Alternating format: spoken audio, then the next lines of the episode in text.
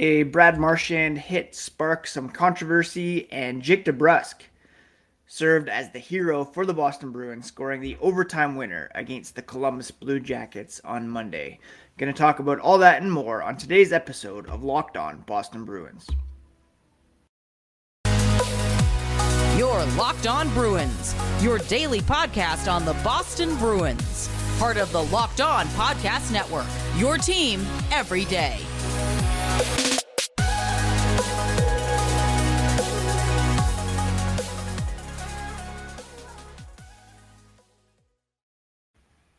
What is up, Bruins fans, and welcome back to the Locked On Boston Bruins podcast. I'm your host, Ian McLaren, and this is a daily show where we discuss all things Spoked B, as well as take a look around the NHL. Today is Tuesday, April 5th, and I want to thank you so much for making Locked On Bruins your first listen every day.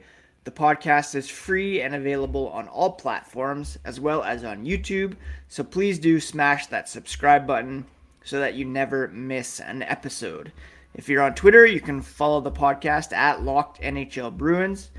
Uh, you can find me, my dad jokes, hockey tweets at Ian C. McLaren. I'm a lifelong Bruins fan.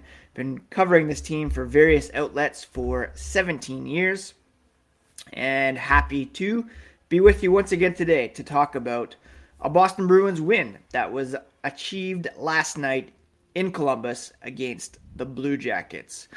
It was not without some controversy, and that was kicked off by a hit by Brad Marchand on Columbus defenseman Andrew Peeke. Now, the hit itself was a good, clean, shoulder to shoulder body check.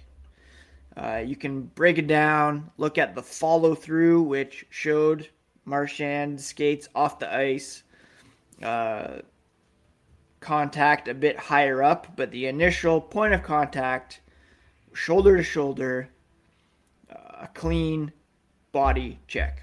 Now, where the controversy came in was the fact that Andrew Peeke fell to the ice following the hit and remained there while the Bruins uh, cleared the zo- cleared the zone, went down to the other end of the ice, and Jake DeBrusk scored a goal.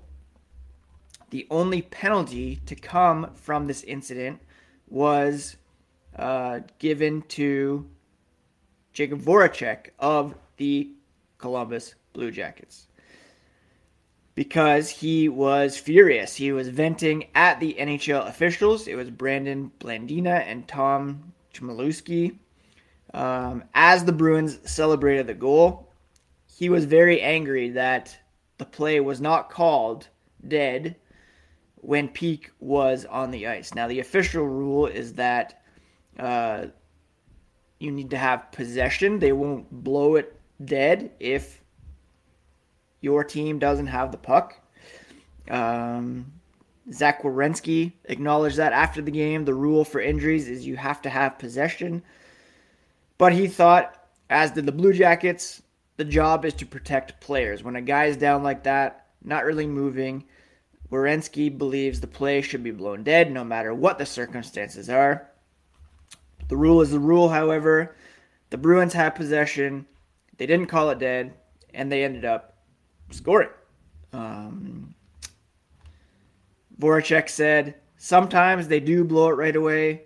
And in today's NHL, when they're trying to get head issues, head injuries out of the game, you have a motionless player laying on the ice for a long time, and you just let it run out. For him, that was inexcusable, and that's why he was so mad. He was worried about Peeke. He hadn't moved at that time. They need to have a little better feel for the game at the moment when you see a player getting hurt like that after a collision, you got to blow the whistle and go check on him. Uh, they let the play run. The Bruins scored.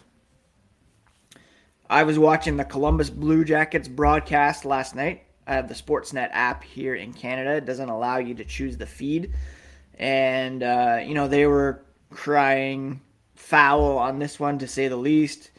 Uh, really just diving into the Brad Marchand creating controversy narrative, uh, targeting the head, throw the book at him, etc., etc. Both officials saw the hit. No penalty was called. It was a clean hit. Peeke fell to the ice, was clearly shaken up at the time, but he did remain in the game. And the bigger foul for the Blue Jackets was that the whistle wasn't blown and the Bruins were allowed uh, to go down to the other end of the ice and score. That goal was scored by Jake DeBrusk, uh, his first of two on the night. Um, DeBrusk said he heard the hit. He saw the puck um, go over to Charlie McAvoy, who retrieved it after Peeke was hit. Uh, he saw McAvoy turning. He was DeBrusk was at the blue line at that point. He was thinking breakaway. He even put his stick in the air to call for the puck. And uh, you know, after he did score, he did see Peeke still in the corner. Never liked seeing that from anybody. He, DeBrusk said, but he did come back in the game. Peeke did. That was good to see, obviously. Um, but in the moment, it was like time was still. Nobody knew if there was going to be a whistle, if they were going to call the goal back. But you play on until you do hear a whistle. He was happy to bury it. Um, he said he's had breakaways on Merzlikins before. He didn't score. And uh, he was happy to finally get one past him on that play. As for Bruce Cassidy, he said the Marchand hit was a hard play. Obviously, got the energy in the building up. We'll talk about that more here in a moment, how it kind of festered through the rest of the game, defined the rest of the game in some ways. Blue Jackets were mad. The Bruins woke up a bit after a very slow start. They were down 1 0 at the time of this hit. And uh, Cassidy said it got everybody going and made it a better hockey game. Uh, DeBrusk described it as a playoff intensity. Uh, one of those things where you give the other team credit. They're proud over there. They have some guys that would react the same way. Um, they have good leadership as well. Voracek, a veteran guy, standing up for his players. Everybody understood coming into the second period that there could be some more rough stuff, and uh, they're going to stand up for each other, especially their top players, which DeBrusk did. Again, we'll talk about that in a moment. And in the end, they're fun games to play, um, especially when you win. And that's what the Bruins were able to do. Uh, they weren't at their sharpest, especially in the power play. They went 0 for 5. Um, but they also killed five penalties of their own and got important saves from Linus Ullmark. And they got a huge goal from Jake DeBrusk in overtime, uh, which we will talk about in a moment. But first, a quick word about betonline.net, your number one source for all sports betting needs and info. You can find all the latest developments, including this week's Masters Championship, odds, podcasts, and reviews for all the different leagues this season. BetOnline is your continued source for all sports wagering info, including live betting, esports, and scores. Head to betonline.net today on your laptop or mobile device to learn more about the trends in action at BetOnline, where the game starts. Thank you so much again for making Locked On Bruins your first listen every day. Free and available on all platforms, whether you're an Apple user, Spotify, Pocket Cast is what I use. Please do smash that subscribe button, and including on YouTube. We're well over 300 subscribers now. Would love to keep growing that every single day. You can also check out the Locked On Now podcast. It is a uh, daily recap of the previous night's action from all our local experts. You can find that in the Locked On NHL podcast feed. Now, I want to talk a bit more about Jake DeBrusk, who for me was the big bear of the night, not only because he scored two goals, including the Bruins' first and third, but because he uh, showed some fight in him as well, coming to the defense of uh, Brad Marchand in the second period, a scuffle that developed as a result of the hit that was levied in the first period. Uh, Brad Marchand in the second period took a shot after the whistle during a scrum, and DeBrusk stepped in, let the blue liner know that this was not acceptable. You can't come after one of the Bruins' top players like that. Um, the scuffle grew larger once DeBrusk got involved. Marchand and Peeke both went to the box for matching minors. Um, some pleasantries were exchanged, if you will. Uh, and Bruce Cassidy really um, complimented DeBrusk after the game for his willingness to get involved in that. You know, there's been some discussion about their relationship, DeBrusk's, I don't want to say work ethic, but, you know, just being engaged every single night, every single shift. And Cassidy said it was great to see Jake stake up for his teammate. That goes a long, long way, more than a goal will sometimes.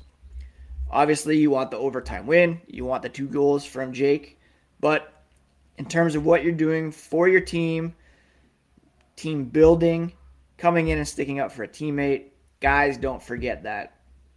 They really don't forget it. It goes a long way on the ice and in the locker room. Obviously, this comes within the context of DeBrusk's trade request. He did sign a two year extension that could help facilitate a trade in the offseason, but right now, he is as important, well, maybe not as important as any player, but his value to the team far exceeds what they could have got at the trade deadline in terms of a pick or a guy who may have been brought in from the outside, not familiar with the team. You know, I had advocated for a trade before the deadline. I didn't want him to become a distraction. You know, one guy with one foot out, possibly heading into the playoffs, maybe not the best thing for this team, but in true Jake fashion, he's on a real hot streak right now. He scored in each of the past five games with six goals and uh, two assists over that stretch. He had six shots on goal last night, including the game winner, uh, and just really proving his worth right now for the Boston Bruins. 21 goals, 13 assists, seven game winners for the Boston Bruins this season. You know, that's a tricky stat to quantify. He did score the game winner in the 8 1 win over New Jersey last year. So, how valuable is that? Still, uh, it's a career high game winners. He's, um, you know, approaching career high in goals, 27 back in 2019. I uh, don't know if he'll reach that with um, about 14 games to play but it's certainly possible the way he is uh, shooting and producing at the moment. He's got 34 points and uh, really looks like the kind of player that the Bruins want him to be engaged, productive, um, chipping in both ends of the ice, getting involved in these scrums, um, and you know, when it's your turn, Cassidy said it's your turn. He's on the first line. If someone goes after Marshy or Bergeron, whatever the case may be, he's got to get in there and be part of it. And credit to him, that's exactly what he did. Uh, again, he now has goals in five straight games, tying the longest goal scoring streak of his career, eight points during that stretch. Um, he said, obviously, that's a point of emphasis to have production in the situation he's in right now. Uh, need some bounces to go your way, but anytime you can help contribute, help the team win, especially this time of year, it's really nice and something that gives you confidence. On the game winner, DeBrusk was on the ice with Charlie Coyle and Hampus Lindholm. Um, after firing a shot on goal, he circled back in the Columbus zone, there to pick up a loose puck, following a Blue Jackets turnover just inside the blue line. Uh, Lindholm took a few strides, dished it over to Brusk. He briefly lost the handle on it, which kind of unsettled Merzlikins in the crease, uh, and he was able to bury it over his blocker. He credited Lindy for making a great play to get him the puck, and um, you know, there's stretches where he doesn't have much production, but he has always thought his game has been trending in the right way, and um, certainly it's paying off right now. His 20th and 21st goals of the season. And the Bruins certainly needed uh, that production last night. Proved to be uh, the difference for the Boston Bruins. So, big bear of the night goes to Jake DeBrusk for the two goals, six shots, and his willingness to mix it up and get involved in the Peeke Marchand uh, situation. A couple other notes from this game. There was some bad news for the Bruins as uh, two players left the game, did not return. One, a bit more uh, concerning than the other. David Pastrnak left the game in the third, did not return. No official word from the team on his status. Trent Frederic took a hit in the second period, did not return due to what the Bruins termed an upper body injury. So it's quite possible that both players will not be in the lineup for tonight's game against the Detroit Red Wings. Uh, Frederic, you would assume Anton Blidh would come in the lineup. If Pastrnak's not able to go, Marc McLaughlin perhaps. Uh, we'll take a look here at where the Bruins stand in the standings and a quick look at tonight's game here in a moment. Uh, but wanted to give a shout out as well to Charlie McAvoy. He had two assists, now has 41 on the season. First career 40 assist campaign, the most for a Bruins defenseman since Torey Krug's 47 in 2018 2019. Uh, his second helper came on Craig Smith's go ahead goal at 7.52 of the second. The Bruins had a 2 1 lead at that point uh, that they would, of course, give up a last minute goal in the second period. That's something that's a pretty troubling trend that the Bruins uh, cannot allow to continue. If they do that in the postseason, uh, you know, that's back-breaking stuff that can really give a team uh, the momentum that you don't want to give away. So um, that's something they're really going to need to crack down on. But McAvoy eight goals, 41 assists for 49 points in 66 games. Uh, his huge contract extension kicks in next season, and if this trajectory continues, going to be well worth it for the Boston Bruins. Uh, we'll talk about where the Bruins stand in the Atlantic and take a quick look ahead to tonight's game against Detroit here in a moment. Uh, but first, with the ever increasing numbers of makes and models, it's almost impossible for your local chain auto parts store to stock all the parts you need. Why endure pointless or seemingly intimidating questioning and wait while the person behind the counter orders the parts on their computer, choosing only the brand their warehouse happens to carry? You can save time and money by using Rock Auto. They're a family owned business serving do it yourselfers for over 20 years. Their prices are always reliably low for every customer. For example, a Honda Odyssey fuel pump is about 350 from a chain store. You can get it for around 216 at Rock Auto. And they have everything you could possibly need. I once looked up a gas cap for my old Honda Odyssey. Sure enough, there it was. Go explore their easy to use website today to find the solution for your auto parts needs. And go to rockauto.com again. Right now, you see all the parts available for your car or truck. Write locked on in their. How did you hear about us box? So they know we sent you. Amazing selection, reliably low prices, all the parts your car will ever need at rockauto.com. Thank you so much again for making Locked On Bruins your first listen every day. Do check out the Locked On Fantasy Hockey podcast next. Steele Roden and Flip Livingstone will help you become the expert of your fantasy league and help you win your playoff rounds uh, coming up, free and available wherever you get your podcasts. So last night, the Maple Leafs and Lightning uh, faced off in Tampa. And Auston Matthews with a hat trick. He paced the Leafs to a big 6 2 win over Tampa Bay. Uh, with Tampa's loss and Boston's win, the Bruins now sit uh, third in the Atlantic Division, although they are tied with Tampa. Uh, oh, wait, that's wrong right now, yeah, they're tied with Tampa in points. They have identical uh, point percentages, but the Bruins have the tiebreaker uh, in this tie.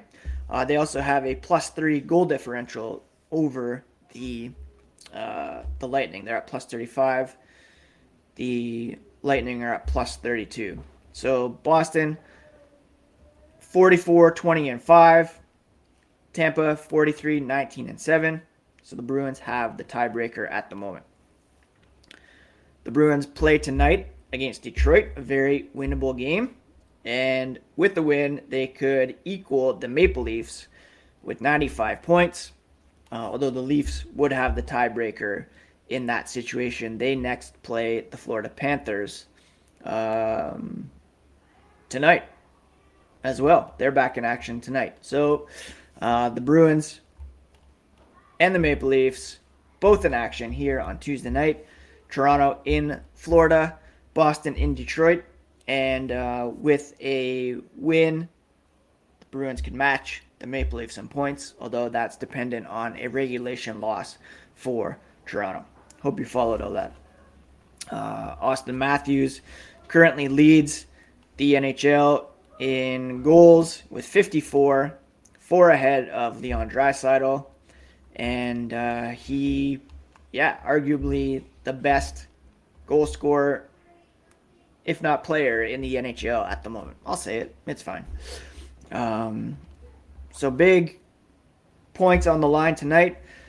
Jeremy Swayman will get the start since Ullmark started last night. Swayman, you know, has been a bit uh, shaky as of late uh, not playing his best hockey per se uh, over his last uh, five games.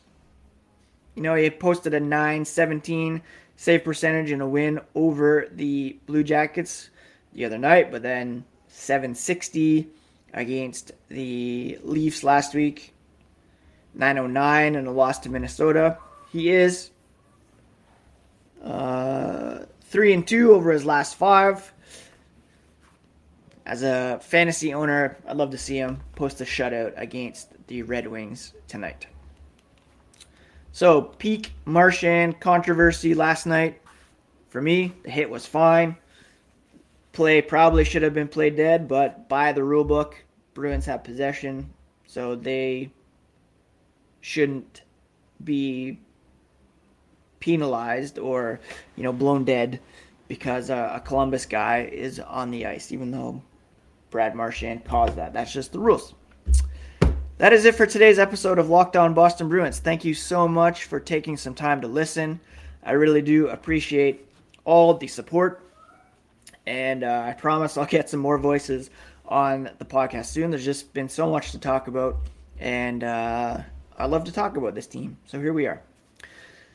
Follow Locked NHL Bruins on Twitter, Instagram. Follow at Ian C. McLaren. And I'll be back tomorrow to recap tonight's game and bring you all the latest on the black and gold here on the Locked On Podcast Network, your favorite team every single day. Have a great Tuesday, friends.